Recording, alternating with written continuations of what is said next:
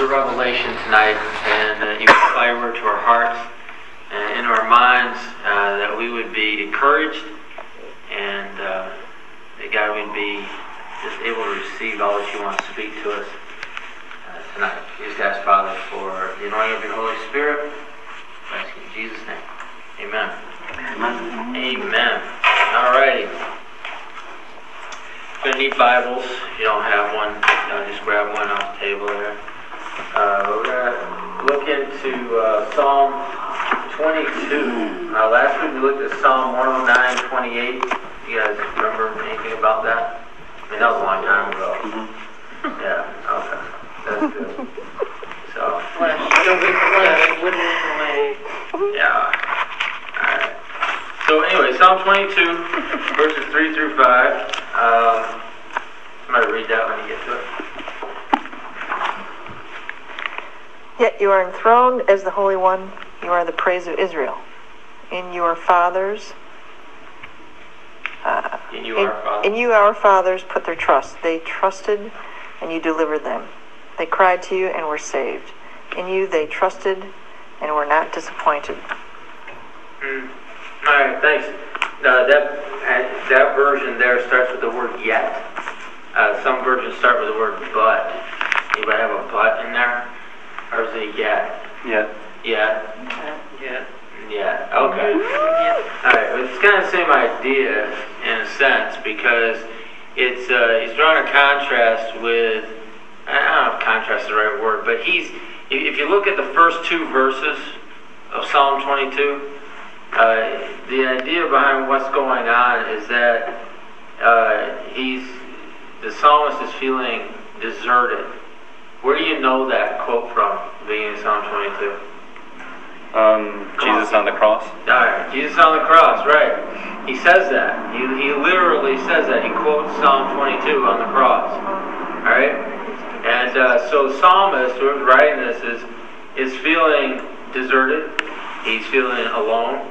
He's feeling like God has hung him out to dry and he doesn't know what's going on. And, but despite that, yet, or but, see He's drawing a, a moment there. I feel this way. All right, now this is where I want you to I want you to draw a distinction in your mind here. I feel a certain way. All right, whatever that is. I'm happy. I'm sad. I'm lonely. I'm frustrated. I'm mad. I'm uh, lonely, whatever. It's like I feel a certain way, but or yet. And then he goes on with the song. Because something was more powerful than the way he feels. And, and that's an important thing for anybody, anybody who's going to live a balanced life. There has to be something bigger and more important than how you feel in any given moment, at any given time in your life. Because that, that's going to change. There's going to be ups, there's going to be downs, there's going to be good times, there's going to be bad times, there's going to be things you understand, there's going to be lots of things you don't understand. And we can't live in that up and down motion of the emotions that go through us. Just can't. It's no way to live. It's no way to have any kind of life, especially abundant life. So there has to be something greater than that. There has to be something bigger than that in our hearts and our minds, something in our consciousness. And by that I mean something you're thinking about, something you're aware of. Alright? That's what I'm talking about. That you have to come to some kind of conclusion. You have to come to some kind of an awareness in yourself that there is something bigger than how you're feeling. Because in the midst of, I feel this way. And that's okay to feel that way. There's nothing wrong with that. Nobody's denying how you feel. Nobody's denying the the whatever you're experiencing. How do you deny that? It is what it is. I'm angry. Uh, I'm whatever. I used to, and, and there are a bunch of Christians, and I used to be around a lot of them that would actually live in denial. They would say, "Well, I'm never depressed because I'm a Christian." So you never feel that way? No. Okay. Uh, I, yeah. They would refuse to acknowledge feeling a certain way because their faith, whatever it is, their, their, their belief system did not allow for that and did not allow them to experience certain emotions. Now, that to me is just self deception. Because we all experience emotions. We all experience highs and lows. We all experience things that we're going to agree with, we're going to disagree with, we're going to understand, we're not going to understand. We all experience those. And so to say, well, I, I don't feel, I never feel depressed, or I never feel alone, or I never feel afraid, or I never feel this way or that way, I think is robbing reality. Because reality is you do. Reality is those things happen. Reality is that that's in us. God created us that way that we would feel certain things. And there's nothing wrong with that. The, what's wrong and where all of this comes about, I mean, people think, well, if I never admit to it or I never say this happens to me or I pretend it's not happening to me or whatever, that, you know, that they won't live in it. All right? But denying the truth is in and of itself not living. Denying the truth is in and of itself kind of putting ourselves in a position where we're not in reality. And if you're not in reality, you're not living. Not really. Because you're not experiencing things for as they are. You're not experiencing things that in truth. And so the reality of it is we're mad. The reality of it is we don't know what's going on. The reality of it is we feel forsaken. The reality of it is that we're feeling a little down and we're depressed or whatever it is. And and so let's start with the psalmist here, David or whoever it is writing the psalm. It was okay he felt that way. That's okay. There wasn't any, there's no argument about that part of it. No one is arguing it. No one is trying to pretend differently. He felt that way.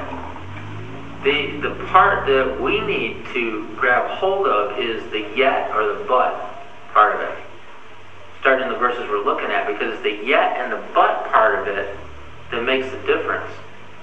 The yet and the but part of it says, I'm not going to live this way. I'm not going to dwell in this place. I feel depressed, but I, but I, I feel like I'm alone yet. I feel angry, but I feel like I don't understand what's going on yet. I, and then he begins to make some faith statements, not denying how he feels, but putting it into a larger context and perspective. And to me, that's the key. That's the, the key to what's about to happen here. That's the key to how this guy is going, going to live his life. Because he's really, why does he speak out in faith? He just talks about who God is. He talks about who God is, that despite feeling deserted, there, there, he still believes something bigger than his emotions. He still believes something bigger than how he feels in a moment. That his faith is something larger than that. I mean, every every person on the street can believe in the moment. Right? It's like, I believe I'm depressed. Yeah, you probably are. That doesn't take a lot of faith. It's whatever they're feeling, is what they're believing. We have to have something bigger than that. And as Christians, that's a real challenge because, you know, I, I, I stand up in front of a church full of people, all right? And there's some people going to be, that are going to come in, to feel certain this way and that way, whatever. But every now and then, I was just talking to Pete about this, you know, I have to kind of rally the troops. Why? Why? Why do we need a project every now and then? Which we do. Why do we need to rally around something? Uh, because we get stuck in the moment. It's like we need something bigger than ourselves. We need something bigger than than just you know what what we're feeling right now. Something bigger than the task, the list that's on our desk or wherever it is, or in our phone, or the, the things that keep beeping at us and stuff. We need something bigger than that. And for a lot of us, it's hard for us to maintain that. It's hard for us to really maintain that self discipline that, well, I feel this way, but God is this this, this, this, this, this, and this. And instead of pulling ourselves out of it, we need to have somebody else do it. Now, we all need a friend every now and then, but I think we can live better than what we're doing. I think we can do better than what we're doing in faith. And, and we can be people who help other people out instead of living in that place ourselves. I mean, you, you might not realize it, but if you're going to get stuck and you're going to live in a place, other people see that. And there's no motivation in that for them to do anything other than what you're doing. It's the way it is. So something has to happen in us. Something has to take place in us. That is that but or that yet moment that we're in honesty honestly, you know, I'm not okay, we say I'm feeling a little depressed right now. That's honest. But honestly I'm feeling overwhelmed right now. But I mean if you talk to me in the last two weeks, I've been feeling overwhelmed.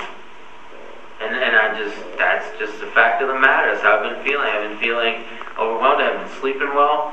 I've been anxious. But there's something bigger than that. All right? There's something bigger, and there has to be something bigger than that. Because I can't live there. I refuse to live there. I refuse to live like that. And I know that I don't have to.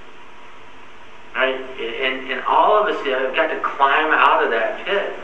Whatever it is, whatever your pit is. You know, it may not be my pit. You know, anger is one of my pits that I fall into. Or whatever it is. Uh, depression might be your pit.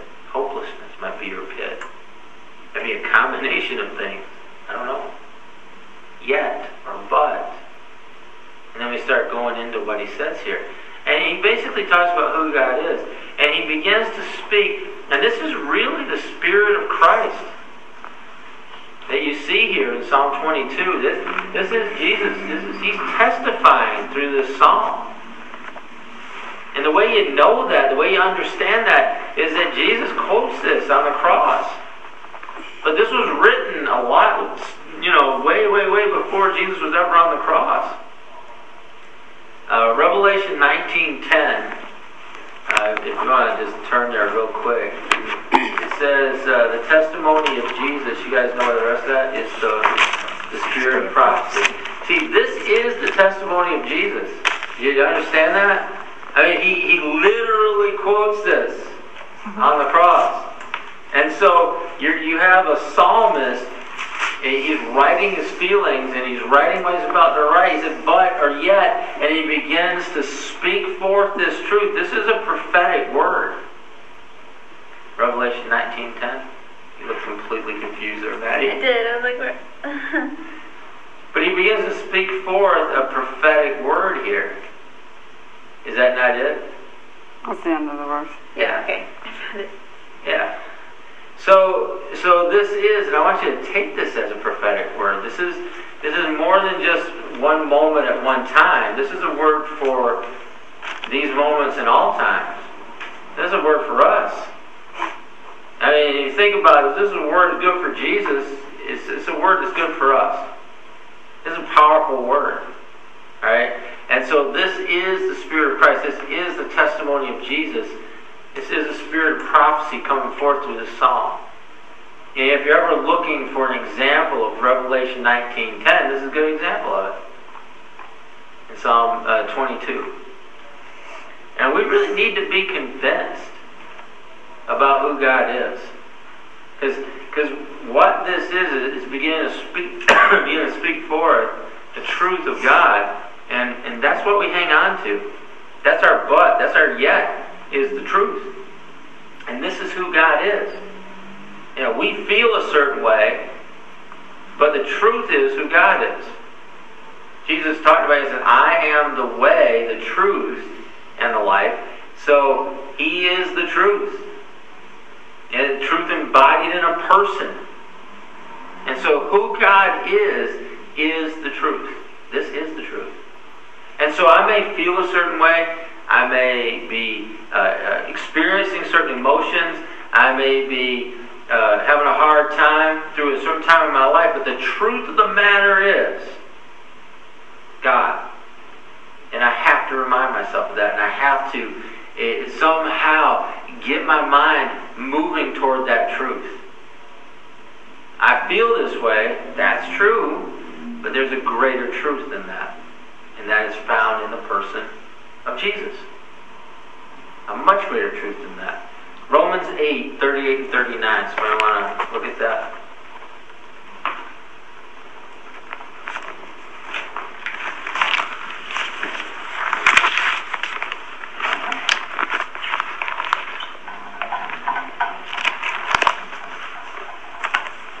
For I am convinced that neither death nor life, neither angels nor demons, neither the present nor the future, nor any powers, neither height nor depth, nor anything else in all creation, will be able to separate us from the love of God that is in Christ Jesus. Okay, so Paul, speaking to uh, what was and what would be a persecuted church, he made a faith statement in Romans chapter 8. And he says to them, I am convinced. Now, why do you think he tells them that? Did he tell them that so that they would know he's convinced? Or do you think he's telling them that so that it might encourage them to also be convinced? Alright? What you're looking at here is Paul giving instruction to the church. He's giving instruction to the persecuted church, the church that is being tested. They are being tested. And so when we are tested, those are the times that we doubt. Those are the times that we feel abandoned. Those are the times that we feel like we don't understand what's going on. And so they were probably in the midst of that. His answer to that, at least one of his answers, part of his answer to that, is that he's convinced and they need to be convinced of certain things. They need to be convinced of certain things about God, certain things about the way God works, who He is, and how He works in the world, how He works in their lives. And you can read what He says there that He lists off. These are the things you need to be convinced about. All right, saying I, these are things I'm convinced about. Now here's a guy that was in one, two shipwreck wrecks that we know of, maybe three. He was beaten with rods. He was left for dead. He was stoned. He'd been in prison. He'd be in prison again. He'd been tested. And so being tested like that produced in him a conviction that he needed to be convinced. Because if you're not convinced, if you haven't just settled the issue, and there's any wavering, you're going to eventually lose it. All right, we need to be convinced, not necessarily just uh, you know to assent to something like yeah yeah I believe that, but really convinced. Like really convinced, like nothing else makes any sense. Convinced. And that's how I see the word convinced. That you're so convinced that nothing else makes sense. People talk to me sometimes about stuff, or, or Christians will bring stuff up to me and they'll start talking to whatever they talk about to me, and I have no idea what it even is because it makes no sense to me. I'm fairly convinced. Well, I'm pretty convinced. I'm, convinced about what I believe on most things. Now, I'm flexible about some things, but there's certain basic things that I know that I know, and whatever. Somebody wants to argue about it, they can argue about it. I'm not going to argue about it because I already know. And the stupidity involved around trying to come up with some other way or whatever makes absolutely no sense to me. Because I'm just convinced. That's it. And there has to be those things in a world, and I know we live in a world where nobody's convinced of anything. But there have to be those things in our lives we're just convinced about. Like nothing can separate us from the love of God. Nothing can come in between us and God.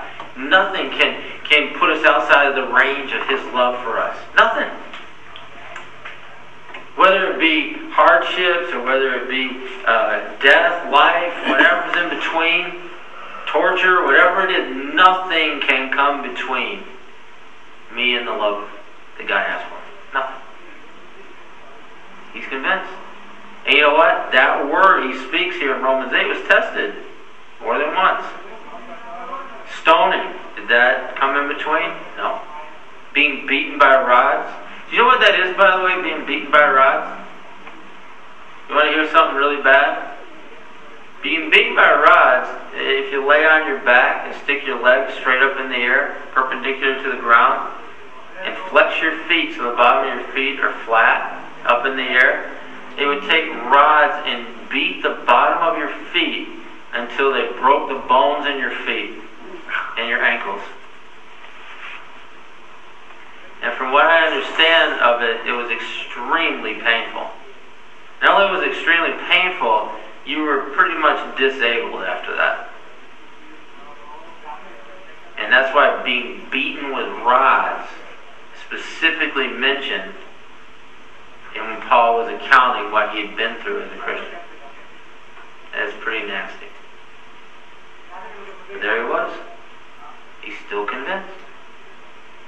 Being beaten by rods couldn't separate him from the love of God. Couldn't, couldn't do it. So everything he mentions here had already been tested. Everything he mentions here, he'd already been through. He was on the other side of it. And he's saying, I'm convinced. You know what? He was convinced. Because nothing he went through separated him. Nothing. Than the love of God. And so he gives us that. That's a little gift for us. As an example, as someone who's been through, he's on the other side, he's convinced. Not only is he convinced in his heart and by his faith, he's convinced by his own experience. Because it was tested and it's true. So, we have an eyewitness. Now, you think about some of the things the psalmist says here. Uh, whatever you choose to believe is going to be tested. I do want to say that. I want to say it will be tested. You know, like we said, the Psalm 22 that was quoted by Jesus on the cross. If you want the reference for that, it's Matthew 27, 46, where he he, he this this came about. Now, Jesus, when he said this, think about that. Who's Jesus? He's Son of God, Son of Man. He had a relationship with the Father where he spoke directly with the Father. The Father spoke directly with him. This is my son in whom I am well pleased. Listen to him. I mean, you go down the list, I mean, he's pretty close with the Father. There's no doubt about it. He, he is super close with the Father. And yet he's on the cross and he cries out, My God, my God, why have you forsaken me? He felt forsaken on the cross. He felt like God left him. He felt like God just completely turned his back on him. And he couldn't understand it. And I know I know people want to try to explain that away. Why? Why do we need to explain that away? Why does that have to be explained away? Why do we have to have a doctrine about that? You know, that verse created a whole doctrine about uh, how God can't look on sin and all this other stuff. It's not in the Bible. That, that verse creates doctrines because people want somehow to try and explain it so they can deny it. Just like they want to deny their own emotions. Just like they want to deny their own shortcomings. They want to deny their, their own weaknesses. They can't, they can't even look at Jesus and think, well, uh, he felt that. Well, of course he felt that. Wouldn't we? In that situation, in that circumstance, wouldn't we? I mean, I don't know. I, I imagine so. And so he felt it, but did it change anything? Did it change his resolve to be on the cross? Did it change his decision to remain there and to die there and to give his life as a ransom for me? It didn't change anything. Just because he felt it. You know why? Because there was something bigger going on. There was something bigger in, in his faith and his belief. Something greater than the way he felt in that moment. Even though he expressed it, even though it's been recorded, even though it's in the book, there was something greater going on. You know why we know that? Because he stayed where he was and he did what he needed to do. Because that's why he went there and that was his purpose for being there. And there was something greater in his belief, something greater in the way that he saw himself and he saw the Father that, that, that he knew that that wasn't the end. That the way he felt there in that moment was not necessarily the big picture truth of what was going on. It was true to him, that's how he felt. But it wasn't necessarily the big picture truth of what was actually going on. Because the big picture truth of what was actually going on is that he was about to change the course of history. He was about to change the world as we know it. He knew that. He understood that. And he went about doing it, no matter how he felt. We do not need to explain away emotion. We don't. We don't have to explain away Jesus' emotion. You don't have to explain away your emotion. It is what it is. But, yet, there's something bigger going on. There's something greater going on. There's something important that's happening around us. Uh, somebody look at James 1 3.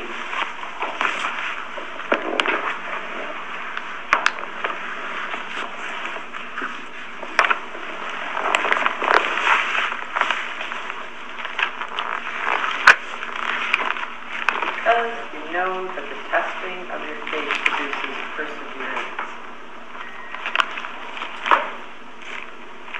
See, testing isn't bad. I mean, we, we kind of live in a culture now where we don't keep score at soccer games or everybody gets an A in class. We don't want to create a situation where you know we're creating false competition, and we don't want kids getting anxious about trying to measure up and all this other. Yeah, yeah. Testing is good, actually, and it's good for us because it lets us know where we're at, and there's nothing wrong with that. There's nothing wrong. I don't. I don't know that I've ever made any self gains without self testing to see where I'm at over time and to work toward something better than what I've achieved so far. So the, the testing of our faith produces better things.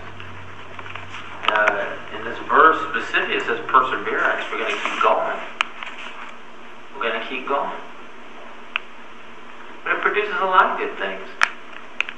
It's, it's how we know. It, it produces a knowledge. It produces a self-awareness. It produces a, a, a confidence sometimes when we see where we're at. Or it may be a motivating factor to get to it. Because we're not where we thought we'd be. Because, I mean, we're pretty self-deluded sometimes as people, and we need an objective uh, scale. We need something to tell us that this is where you're really at. You know, it's easy to be, you know, super spiritual when everything's going your way. When things don't go your way, how spiritual are you? Well, I don't know. I guess we're going to see. I guess we'll see. I mean, I, I thought I've been thinking I've been doing a lot better with my anger for years, and I and, and objectively, I look at it and at least frequency and volume wise, I'm doing better. But this last couple weeks, because of the anxiety or whatever I've been feeling, uh, my anger issues were right at the surface. And as good as I thought I was doing, it was a test. Say, well, what happens when you're feeling this way? Or what happens when you're anxious? What happens when you, you're not sleeping enough? What happens, you know, in these circumstances? And then all of a sudden they start coming out. It's like, well, maybe I'm not where I thought I was. That's okay in the sense that I need to know that. Because I'm not going to end up in some situation, especially a crucial situation, where I need to be cool, calm, and collected, and something strikes, like some anxiety strikes, or, the devil comes along and decides to pour it on, and I'm going to crack. because I'm not ready for it. So I see where I'm at. I see my weakness. I see where I'm vulnerable. Nothing wrong with that. In fact, I'm hoping that I'll take that and continue and be more motivated to work in this area of my life so that I'm stronger the next time this happens. And it will happen again. It's going to happen again. And that's a new test. Now see how I do. Let's see how I do next time. I don't know. Maybe it'll be better. Maybe it won't. I have no idea yet. But that's why you test. So you find out. So where whatever it is God's working on you with, the test helps. You don't like it. Alright, nobody likes it, I guess. I mean, nobody looks forward to the test. I mean, the teacher announces there'll be a midterm exam coming up, blah, blah, blah. No, yeah! No, nobody likes that. You know, you gotta study, you gotta get ready, whatever. But the reality of it is, though, it's a good tool. And the reality of it is, it helps us. And, and we're better for it. Okay. Look at some of these attributes in Psalm 22. It says, God, it tells you God, God is holy. God is holy. Why is that important? Well, um, because of this. That's a characteristic of God. That is one of his eternal characteristics. You hear certain attributes of God. One is uh, that he's omniscient. What does that mean? He knows everything. He's omnipresent. Means everywhere all the time. He's omnipotent. Means all powerful. But he's also holy. He's holy. And the reason that's important is that even even though God didn't answer, like in Psalm 22, or Jesus on the cross, even though he didn't answer right then, my God, my God, why have you forsaken me? I mean, there's no answer in there. Right? He didn't answer. He chose not to answer. And even though he didn't answer, and even though the psalmist doesn't understand why, and doesn't understand what's going on necessarily, or Jesus, God isn't answering, God isn't speaking to him, what's going on, I don't understand fully why I'm not hearing from him. I trust your character, is what he says to God, because you're holy. I trust you.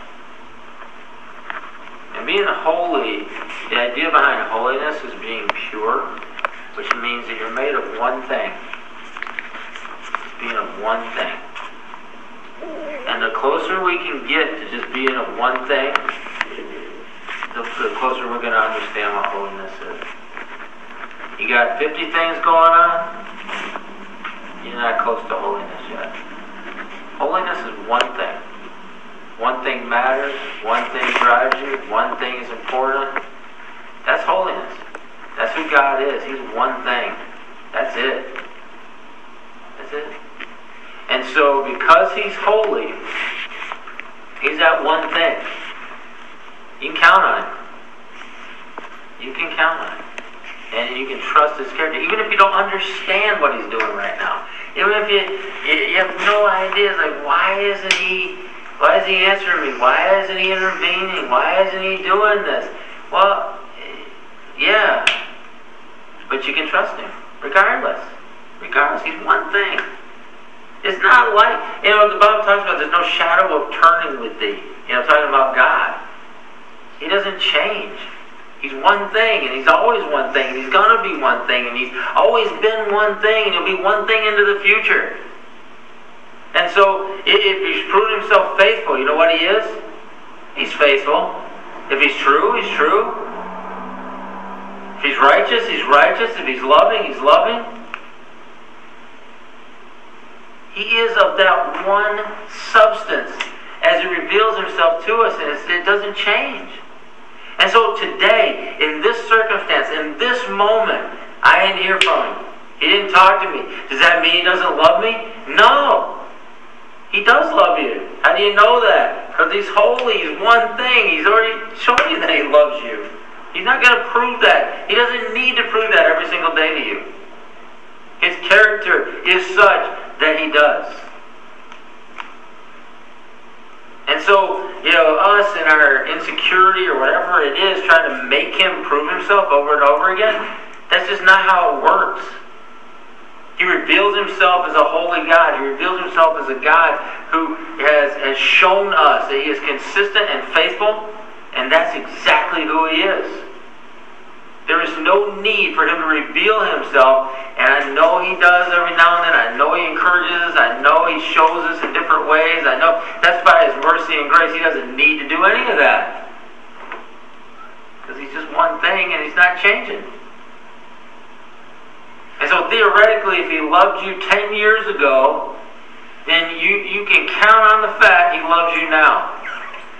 Even if he hadn't said it in 10 years, you know he does because that's his character.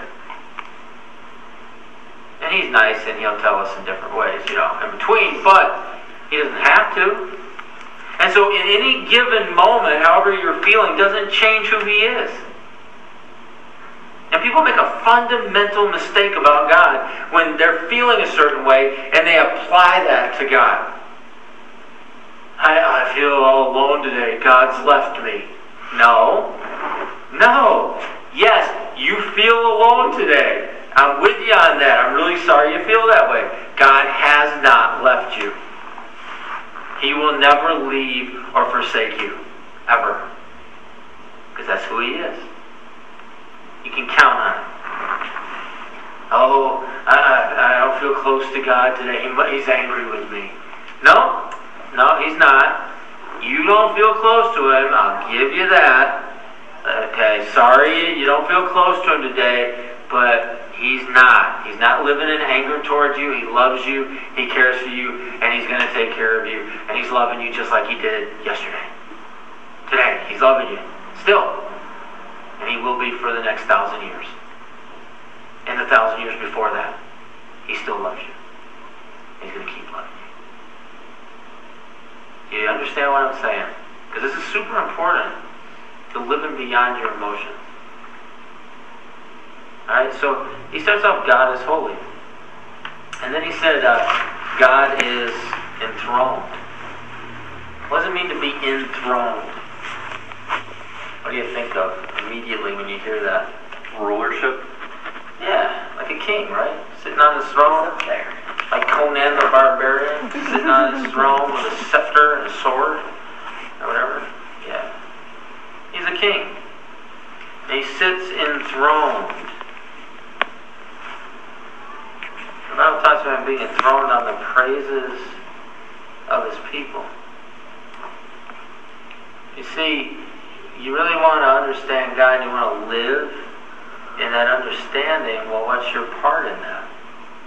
Your part is worship. Now, worship is important to God because, you know, He likes it. So we, we do that because He likes us and He, instruct, he likes it and He instructs us to do it. But it's important to you.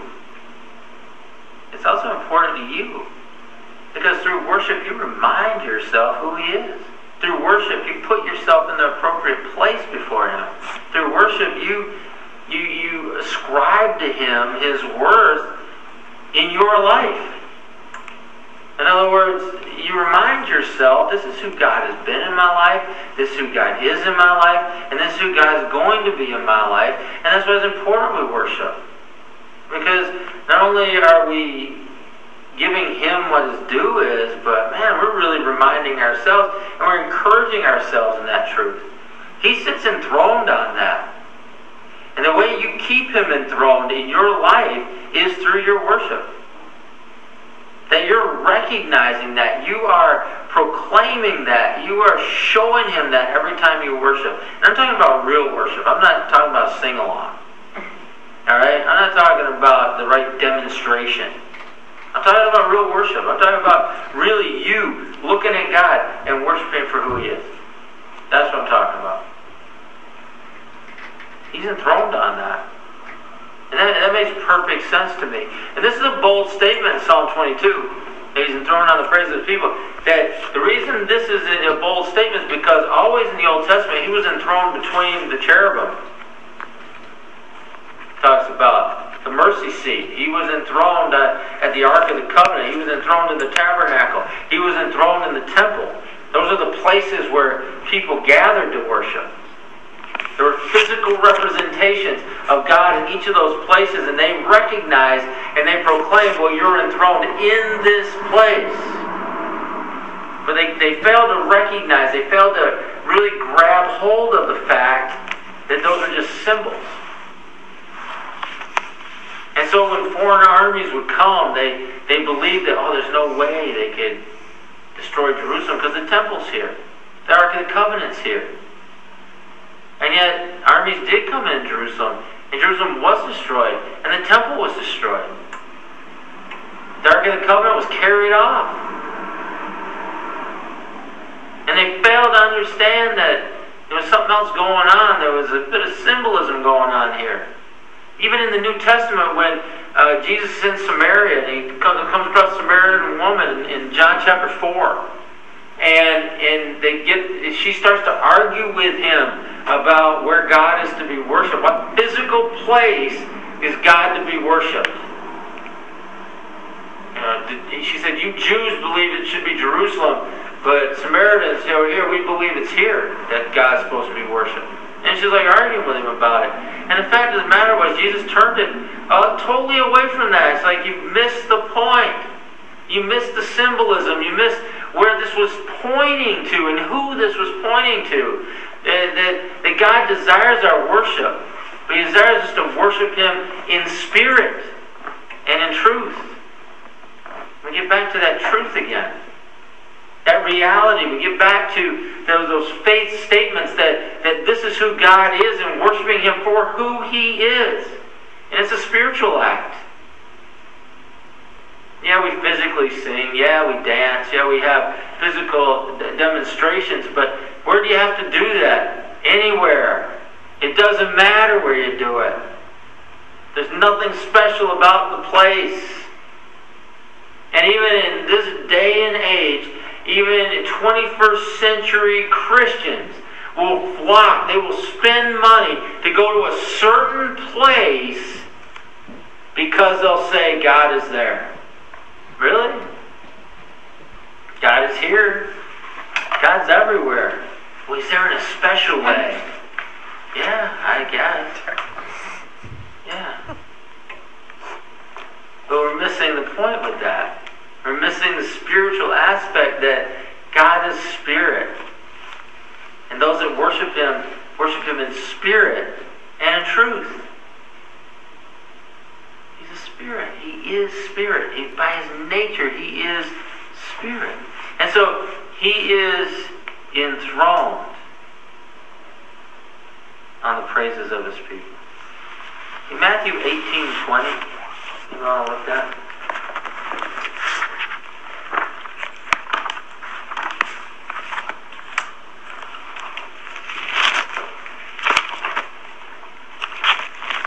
For where two or three are gathered in my name, there am I among them. All right.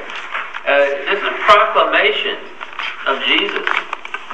And, and don't turn that around. Don't put that backwards. And I've heard bad doctrine that way. I've heard Christians do that. Well, if you don't have two or three, Jesus isn't there. so we need another person. All right. Whatever. It's bad doctrine. All right. What Jesus was basically saying here is like, when do you gather together? Now, right in your midst. That's a spiritual statement. That's a powerful statement. That's a reality. That's the truth. That is the truth of it. And so he's in our midst already. He's right there.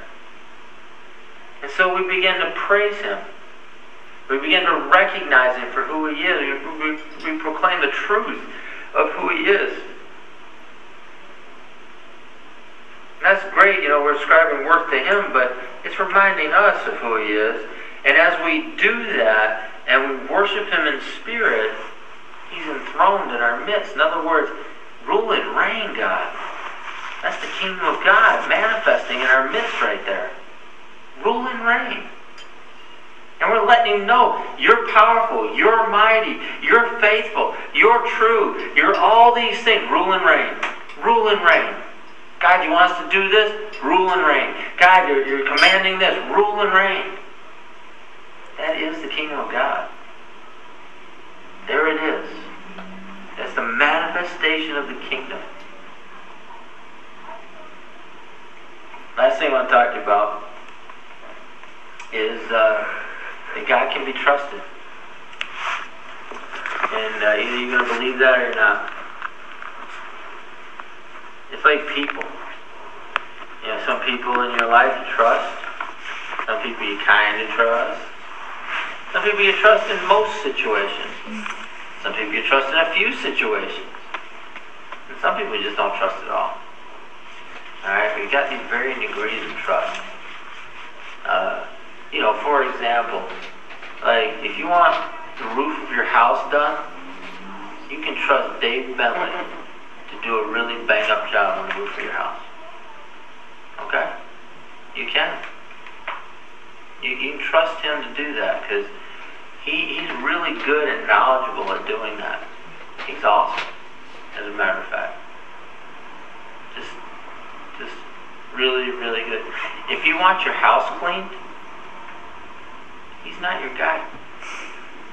Alright? If you want to maintain order in your house, don't hire him as a coach. Alright? He's not very good at that. So don't trust him with that one. Do you kind of understand what I'm saying? I know I use a person, but that you know, but I want you to think about that. Uh, we have categories of stuff, and we put people in certain categories, and we trust them with certain things, but maybe not other things. And the reason that that that's wisdom, because people are imperfect. That's wisdom because people have strengths and weaknesses. That's wisdom because people will sometimes let us down. That's true, right? But God's not like that. And so we need to have some kind of a different understanding of how we're going to put our trust in God. That we can't categorize what we're going to trust Him in. Because the minute you do that, the minute you set limits on your trust of Him, is when you just take over really making the decisions in your life. Because if you think about it, it's like you, you can always change that. You know, the categories you have Him in. It's like, well, I trust Him with my decisions about my uh, my future. Like where I should go, you know, God, if you want me to be a missionary, God, if you if you want me to do this, do that, I'll do it. Um, and, and that's awesome.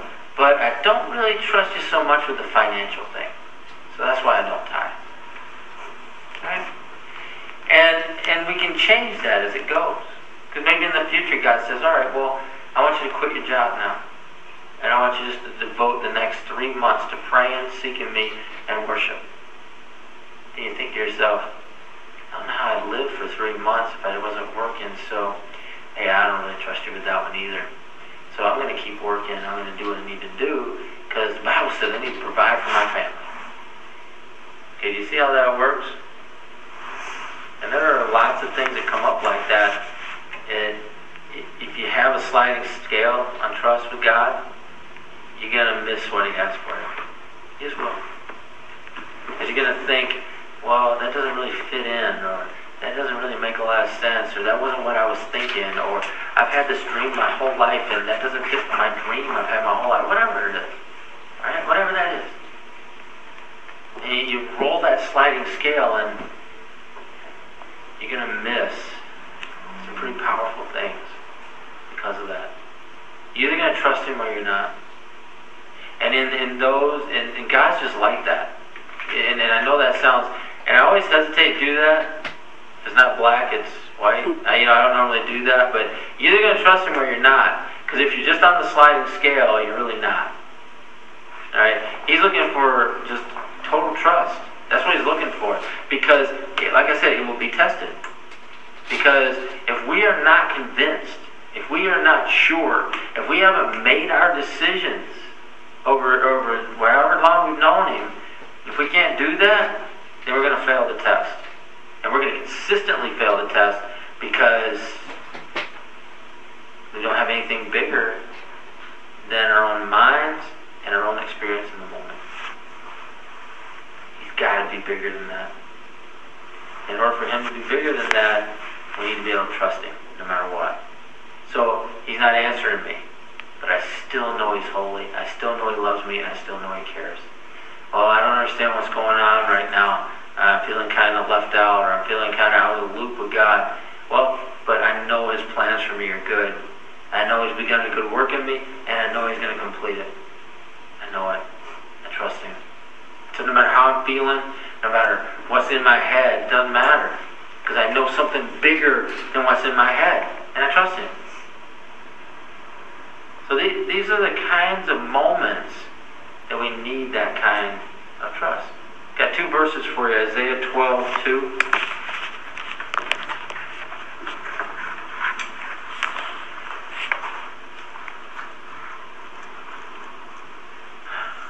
Isaiah 12, 2. I'll read that. Behold, God is my salvation. I will trust and will not be afraid. For the Lord God is my strength and my song, and he has become my salvation. And then the prophet there says that a, couple ways. In him will I trust. He's become my salvation.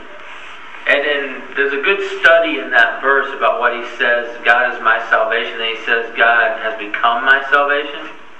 I think what you see there is a statement of faith and then a personal realization take place through his life. But there's this powerful statement of trust there. Okay, Revelation 21 5 is the next verse.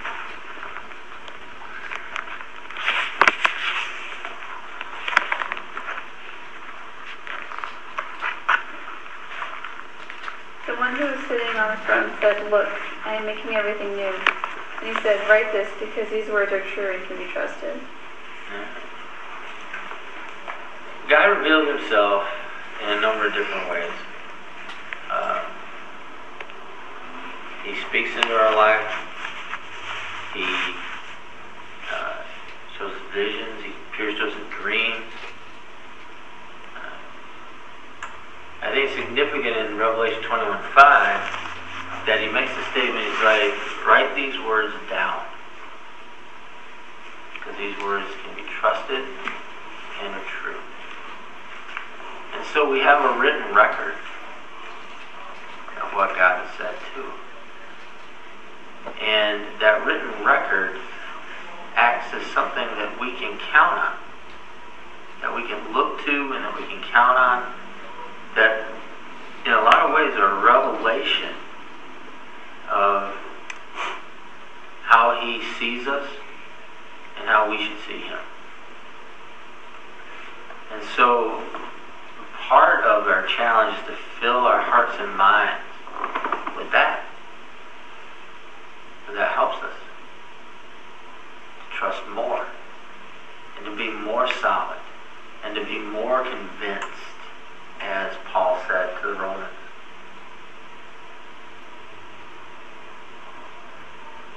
We have His Word, we have our experiences, we have the revelation that He's brought us.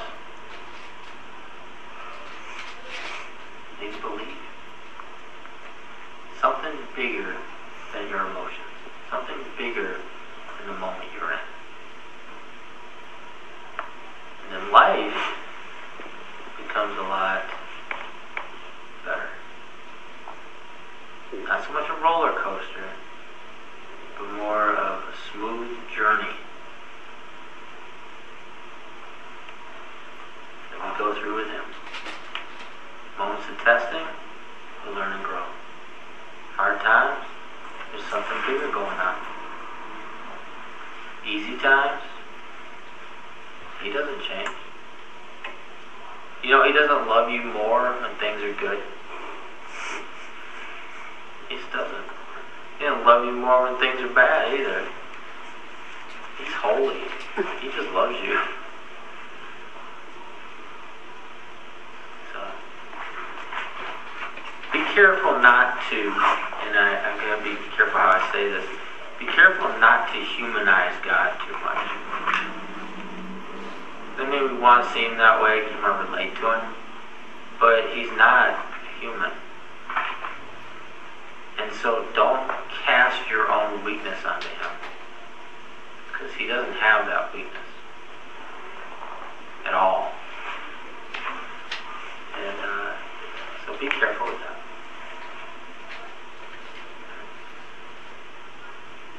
Any questions, comments? maybe?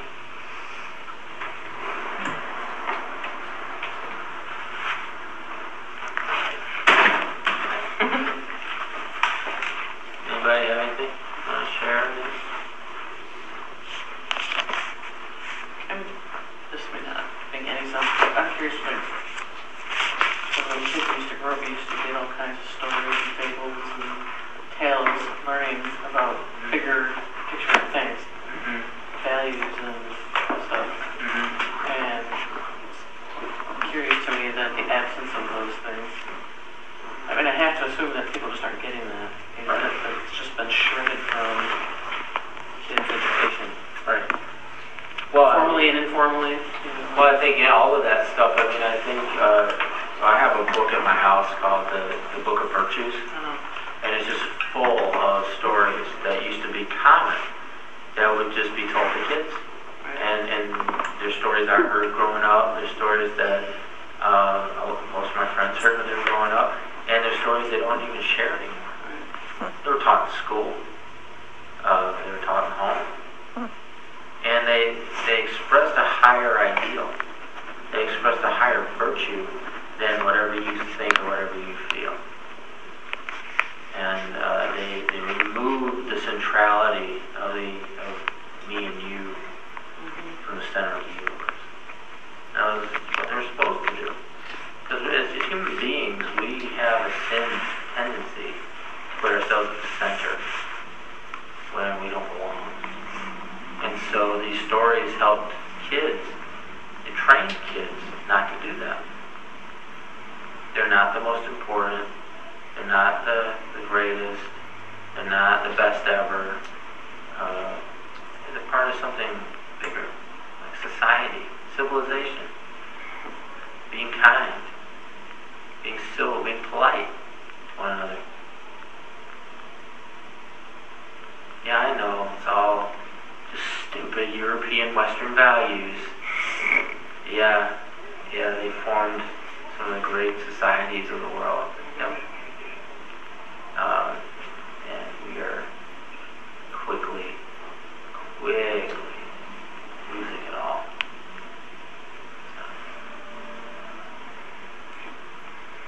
Uh, but that affects, I think, uh, we see, I, I think it affects more than that. It affects more than just society and um, more than just culture. I think it really affects our, you know, how we see God. Yeah, Yeah, yeah. definitely. You don't have to be the most important to have value. Right. Things don't have to revolve around you to be okay or good or, Right. or whatever. Yeah. And I have a question on the, the word holy. Because you're saying uh, being pure. Now, but when I was uh, growing up, I was taught holy just meant set apart. And that's all I was taught it was. So how does that, would you agree with that kind of definition? How would that fit in with the, the being pure aspect? Uh, well, the idea behind it to me Mm-hmm. is uh, being of one substance, Mm-hmm. uh, the purity. I'm looking at, I'm looking up something. Being of one substance and purity, to me,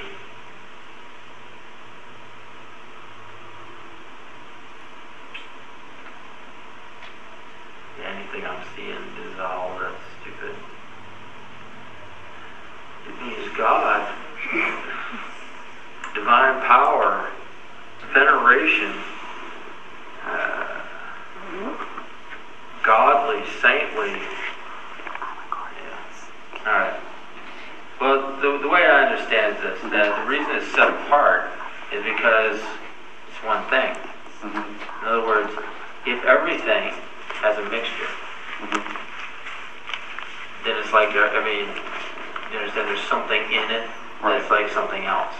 Right. In other words, if I'm mixed with something, you're mixed with something, it may not be exactly the same things, but it's something. Mm-hmm. And it's something that's shared with somebody else. Right. Okay. So uh, we're all in that soup together, in a way. Mm-hmm. We're in that stew, that soup together. And uh, he's not. He's only one thing. Right. So he doesn't have the other portions of the soup that we do that join us to the soup. He only has one thing. Now we have some of him in us, Mhm. right? So we're joined to him, but we're also joined to the soup, Right. right? But he's not. Right. He only has one thing. Okay. That makes sense.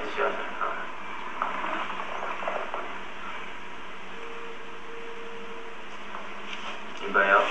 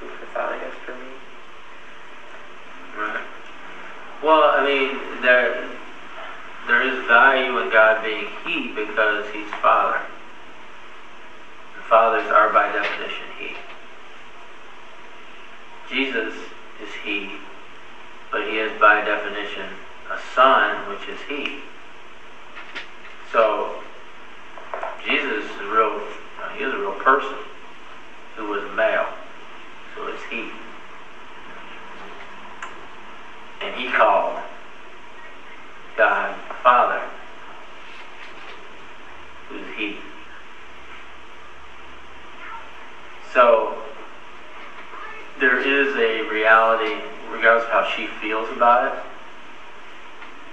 of He. This revelation we have.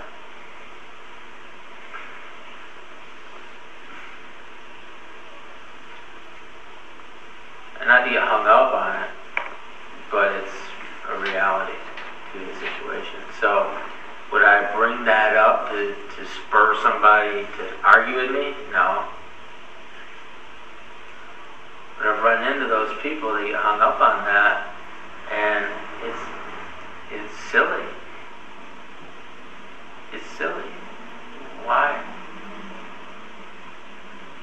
I mean, I, they feel slighted because they want to think of God as a female.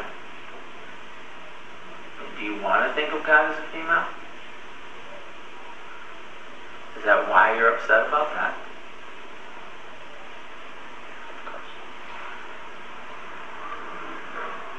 We just brought it back to relationship. All right, and and God can reveal Himself through that. But I, I'm always curious about that. It's like, so were you abused by your father? Did your father leave? I mean, why are you upset about male? Uh-huh. Freaking rug muncher or something? What's the issue here? Bitter. Bitter ass self.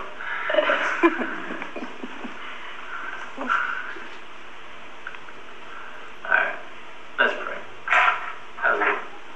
Father, thanks for uh, just being who you are. I thank you that you are holy. I thank you, God, that you are faithful, you are true, uh, you love us. And I thank you, Lord, that you are enthroned on the praises of your people. And I thank you that you gather as we gather. You are here as we gather. And that as we recognize you and as we praise you and as uh, we proclaim you, that uh, that's the kingdom. That's the rule of reign. That's when you are enthroned in our midst. And so I would ask you, God, that uh, you be enthroned in the midst of your people here. uh, as we gather to worship, as we gather to, to, to meet together, that we not only recognize your presence, but we would enthrone you and put you in that place of ruling and presiding. Kingdom of God, your kingdom come, and your will be done in our midst, even as it is in heaven. God, I pray that we be convinced. All need to be convinced good, you love us. You're the same yesterday, today, forever. And I pray we wouldn't be a, a people ruled by our emotions, or ruled in the moment. That we can be honest about it, honest to how we're feeling, honest what's going on. But there would be a but or a yet that would overrule even how we feel in any given moment. God, I pray you grow us up, you mature us, as we trust you more. I pray, uh, and I do, I pray boldly for an absolute trust, absolute trust in you. We ask in Jesus' name. Amen. Amen.